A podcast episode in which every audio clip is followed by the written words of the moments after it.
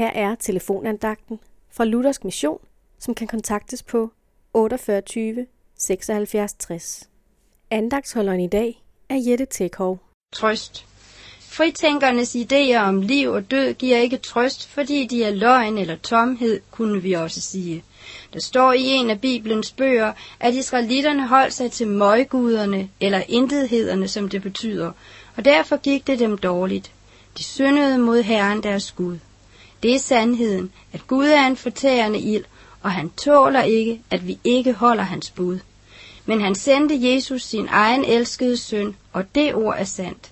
Det er ikke menneskers værk. Det er ikke opkommet i noget menneskes hjerte.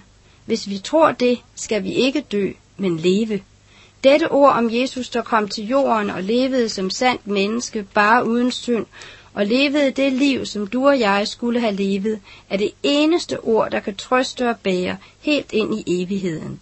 Farvel er ordet om korset en dårskab for dem, der fortabes, men for os, der frelses, er det Guds kraft. Amen.